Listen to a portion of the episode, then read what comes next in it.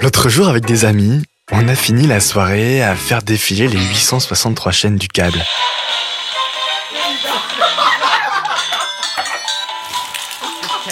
Mais juste après la 33e émission de télé-shopping, on est tombé sur un vieux clip des Destiny's Child. 20 ans après, j'ai toujours du mal à prononcer le nom du groupe, mais tout le monde a appris à dire celui de Beyoncé. Pendant qu'elle dansait sur mon écran, je me suis souvenu de ce qu'elle est devenue. Queen Bee, c'est son petit nom, n'est pas seulement l'artiste féminine à la tournée la plus rentable de l'histoire. Elle a joué dans des films, monté sa propre marque de mode, est devenue l'égérie de L'Oréal et a même trouvé le temps d'élever trois enfants avec son célèbre mari. Le leader total. La leader a corrigé sa plus grande fan à côté de moi. Je lui ai dit ouais si tu veux mais ça change quoi? Eh ben pour elle, ça changeait tout. Beyoncé avait développé une façon bien à elle de rayonner. Make sense? Make sense. Bienvenue dans Make Sense, un saut dans la pop culture pour explorer les questions de société. Un podcast de Schema Business School. Existe-t-il vraiment un leadership féminin? Beyoncé est-elle née leader ou bien l'est-elle devenue? Pour y voir plus clair, j'ai fait appel à une autre Wonder Woman, mais sur la scène de la recherche. Stéphanie Chasserio est professeure et directrice de l'Académie Globalisation de Schema Business School. Ses travaux portent notamment sur les carrières des femmes. Alors montez le son, le micro est à elle.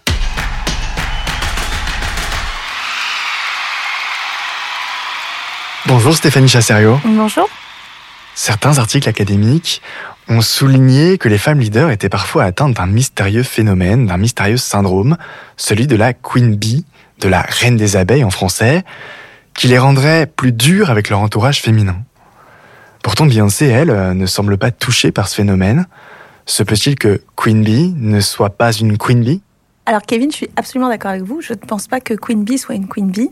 Alors quand on parle du syndrome de Queen Bee, c'est identifié dans les études académiques en leadership comme étant euh, le phénomène où des femmes qui peu à peu gravissent les échelons de leur organisation se trouvent en position de leadership au top et finalement font le vide autour d'elles euh, en termes d'éléments euh, féminins qui pourraient être jugés concurrentiels. Et donc effectivement, ce phénomène a été identifié.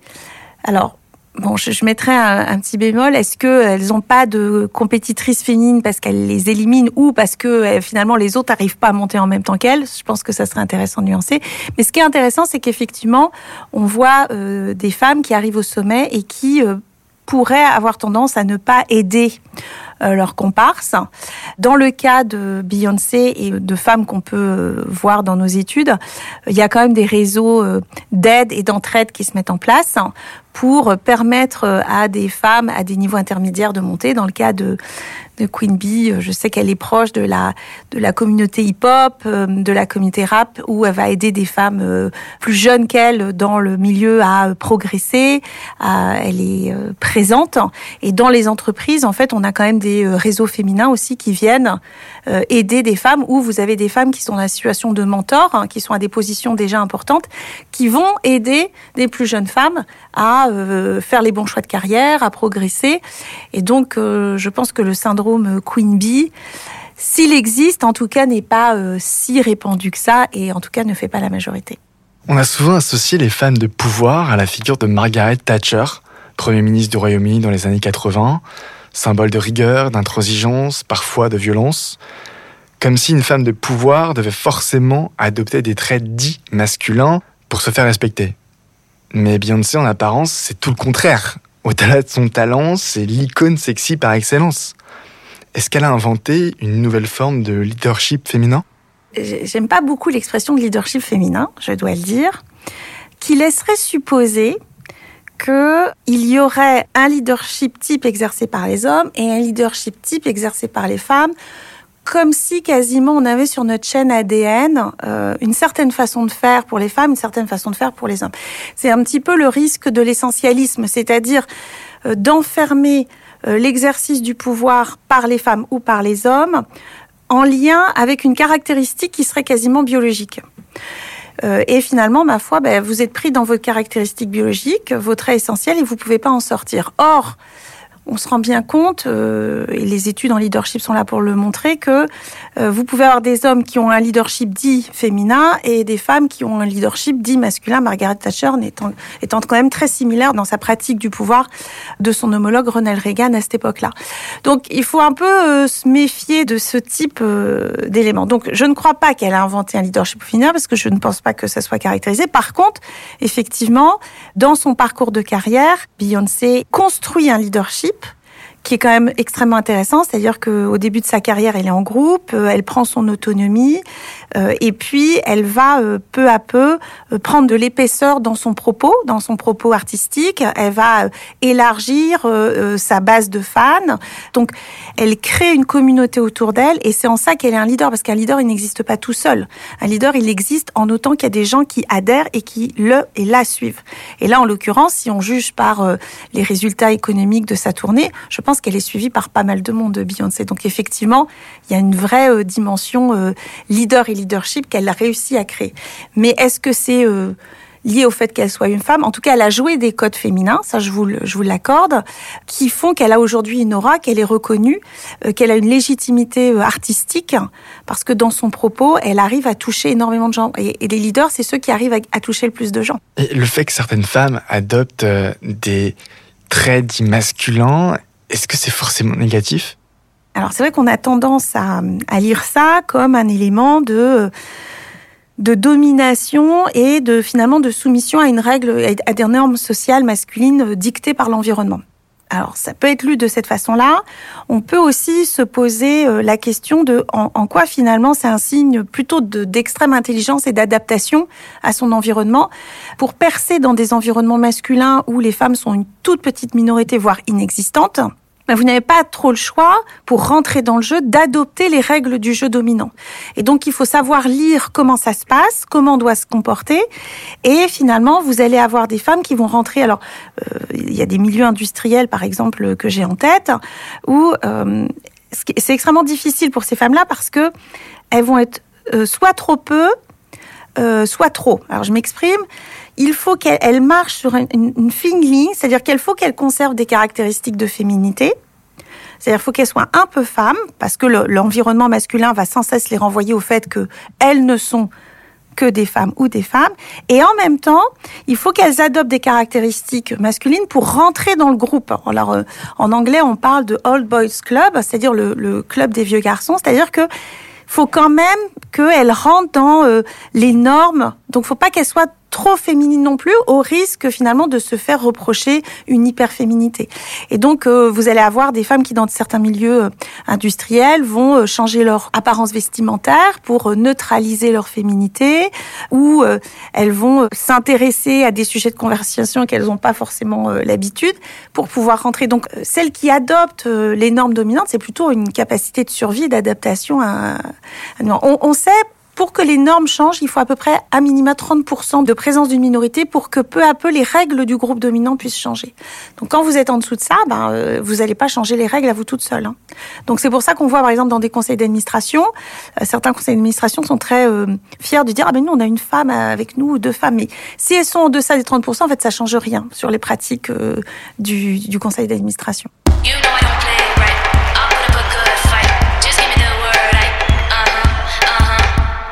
Alors on l'a vu, Beyoncé euh, est devenue un leader total. Chanteuse, danseuse, actrice, fondatrice de sa marque de mode, maman, épouse. Elle sort de la tournée la plus rémunératrice de l'histoire de la musique pour une artiste euh, féminine. C'est à se demander si Beyoncé n'est pas une Wonder Woman. Mais se poser cette question, n'est-ce pas en même temps sous-entendre qu'une femme qui réussit est forcément une exception? Il y a plusieurs euh, éléments intéressants à souligner. D'abord, des grands leaders, c'est plutôt exceptionnel. Et une chance, parce que des leaders partout autour de nous, ça serait, ça fonctionnerait pas très bien. Donc, un leader, par définition, c'est exceptionnel.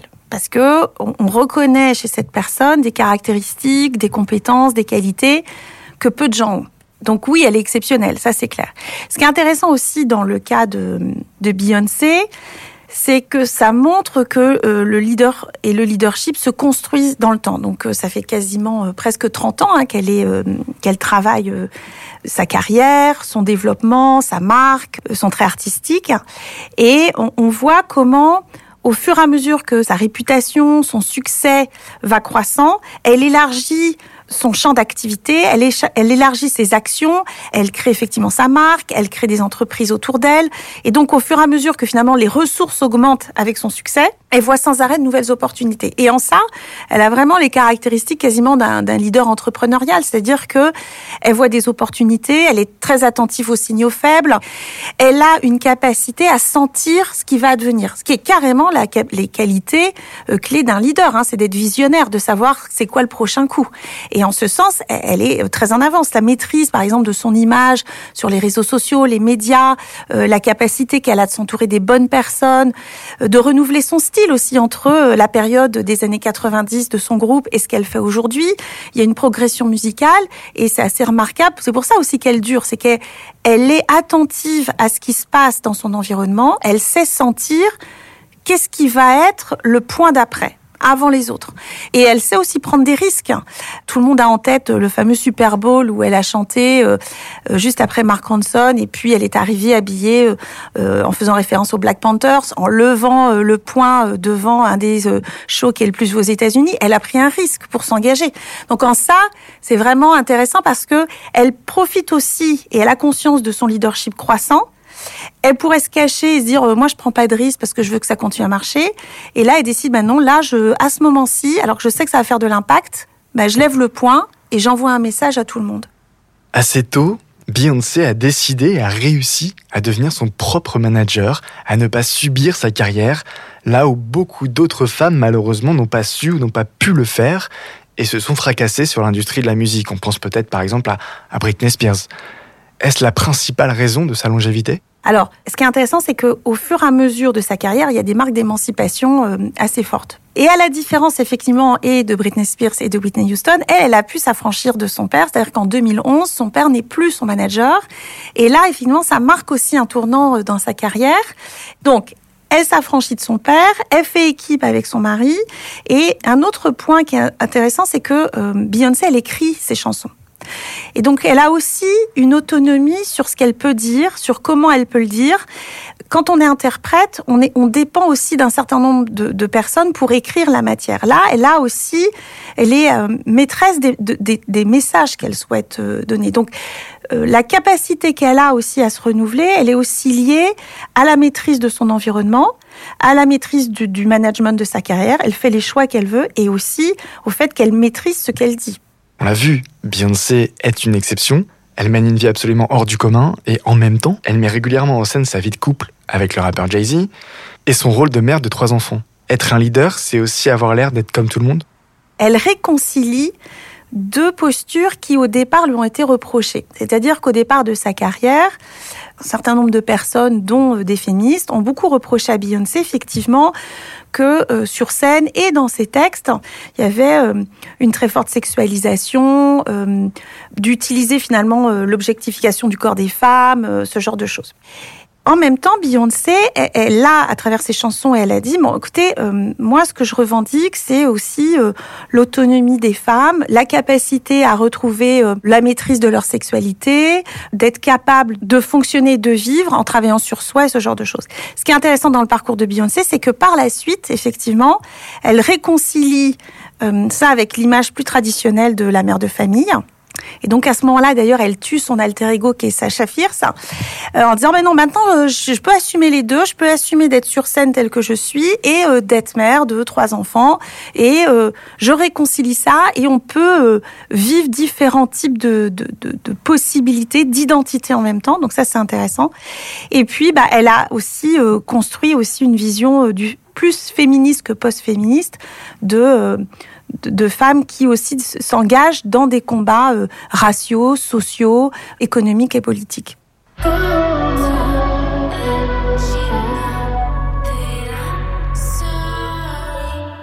D'un côté, les paroles de beaucoup de ces chansons défendent les droits et la liberté des femmes, mais de l'autre, certaines féministes lui reprochent la sexualisation de son corps, dans ses paroles et par ses tenues, et même parfois que son mari Jay-Z prenne trop de place dans sa vie. Une femme leader doit-elle et peut-elle être irréprochable dans son engagement? Euh, le cas de Beyoncé est intéressant sur l'évolution du féministe chez les artistes entre les années 90 et aujourd'hui. Bon, déjà, un, euh, toutes les femmes ne sont pas féministes. Donc euh, Beyoncé, elle n'a pas non plus l'obligation d'être féministe, elle l'est si elle le veut, mais c'est important de le rappeler. Et que par ailleurs, au sein du féminisme, il y a beaucoup, beaucoup de mouvements et de postures différentes et que on peut aussi être une femme, il y en a, et euh, avoir des postures hyper conservatrices. J'en veux pour preuve l'important électorat féminin de Donald Trump, qui est quand même loin d'être un féministe engagé euh, reconnu. Donc ça, c'est pour euh, tordre le cou à l'idée que toutes les femmes doivent être féministes. Bah, dans les faits, non. Il y a des tas de femmes qui sont pas féministes. Après, est-ce qu'une artiste doit être engagée sur la question et comment doit-elle être? Le reproche qui a été fait à Beyoncé, effectivement, il a été fait aussi à un certain nombre d'artistes de cette époque confère euh, Britney Spears, euh, Katy Perry, sur euh, à partir des années 90. Puis ça s'est vu aussi à la télévision. Alors pour ceux qui s'en souviennent, au siècle dernier, il y avait Ali McBeal et Sex in the City qui autant dans ses chansons que dans ces types de, séries, faisait la promotion de femmes indépendantes, libres, et qui ne devaient leur réussite qu'à elles-mêmes. Donc, un petit peu le do it by yourself du, credo néolibéral, c'est-à-dire, bah, si je veux, je peux, et puis ça va fonctionner. Et donc c'est vrai que Beyoncé au début de sa carrière, elle est beaucoup dans ce type de texte, hein, la fameuse chanson Who Runs the World, Woman Girls. Et là, ce qui est intéressant de voir, c'est l'évolution. C'est-à-dire qu'au début, on est relativement peu engagé, on est féministe, mais autour des femmes et de la condition des femmes. Des messages qui s'adressent aux femmes sur allez-y, vous êtes capables, ce genre de choses. Mais c'est un peu normal aussi parce qu'elle est au début de sa carrière, elle n'a pas forcément beaucoup d'autonomie pour euh, mettre des messages politiques euh, dans ses chansons. C'est vrai qu'à partir effectivement du, départ de son père en 2011, mais on parle d'abord de l'album Beyoncé de 2013, puis le fameux Lemonade de 2016. Là, il y a un engagement beaucoup plus fort dans ces textes qui dépasse donc ce qu'on appelle le post-féminisme, c'est-à-dire le féminisme davantage centré sur la dimension individuelle pour aller vers un féminisme engagé d'un point de vue et politique et racisé sur la cause afro-américaine. Donc aujourd'hui, on ne peut pas lui reprocher de ne pas être engagée. Au contraire, elle est extrêmement engagée. Elle a pris des risques. Euh, elle a été capable de, se protéger et de poursuivre. Donc euh, c'est intéressant de, voir comment elle a réconcilié ça. Beyoncé a plusieurs fois été comparée à des hommes, à R. Kelly ou Usher pour leur voix. Euh, et puis son idole, c'est Michael Jackson. Que veut dire cette comparaison d'une femme avec un homme? Les femmes leaders sont-elles conscientes d'être des femmes leaders? Dans le cadre de mes recherches, moi, j'interroge beaucoup de femmes euh, entrepreneurs ou dirigeantes. Quand on leur pose la question, euh, vous, en tant que femme leader ou femme dirigeante, la première chose qu'elles me disent, ben, en fait, là, vous m'interrogez parce que je suis dirigeante, quoi. Donc, c'est pas ça l'élément euh, important. Mon sexe n'a rien à voir avec mon activité professionnelle.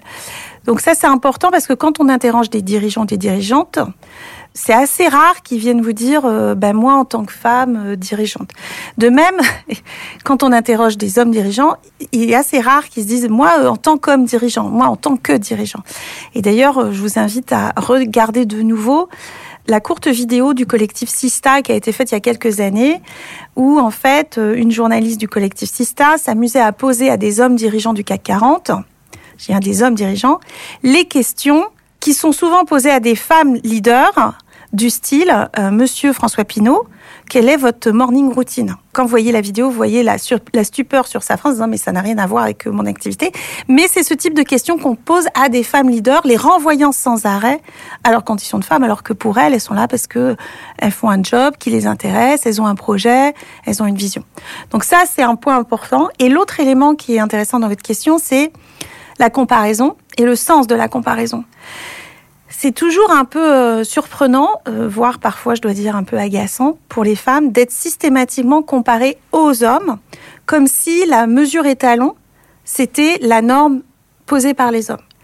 Ce serait intéressant d'échanger et de comparer les hommes aux femmes. Et vous regarderez, en fait, ce sens de la comparaison, c'est-à-dire l'inversion du sens de la comparaison, est très rarement fait voire jamais. Justement, pourquoi se pose-t-on la question du leadership féminin de Beyoncé? Et pas celle du leadership masculin de son mari Jay-Z Probablement parce que d'abord Beyoncé étant euh, assez exceptionnelle et qu'elle prend beaucoup la lumière et que euh, ses performances étant ce qu'elles sont, c'est vrai qu'on la voit elle davantage. Par contre, sur l'expression leadership féminin, moi, je je pense pas que ce soit approprié parce que qu'est-ce que ça veut dire euh, féminin en fait euh, Le féminin, il est construit de nos idées reçues sur ce que devrait être ou de ce que devrait faire une femme. De même, un leadership masculin, il est rempli des idées reçues de ce que devrait faire un homme ou être un homme. L'inverse devrait être probablement possible. On peut avoir des hommes qui euh, ont des qualités d'écoute et d'empathie, et puis des femmes qui sont tout à fait autoritaires et imbuvables. Donc, enfermer une personne sur des caractéristiques liées à son sexe, je pense pas que ça aide à l'analyse. Merci Stéphanie Chassario. Merci à vous. Savez-vous quel est le point commun entre Beyoncé, James Bond et Dark Vador? Ils sont tous les trois dans Make Sense. Tous les épisodes sont disponibles sur schema.edu. Et pour n'en rater aucun, le mieux c'est encore de vous abonner à Make Sense sur votre plateforme préférée.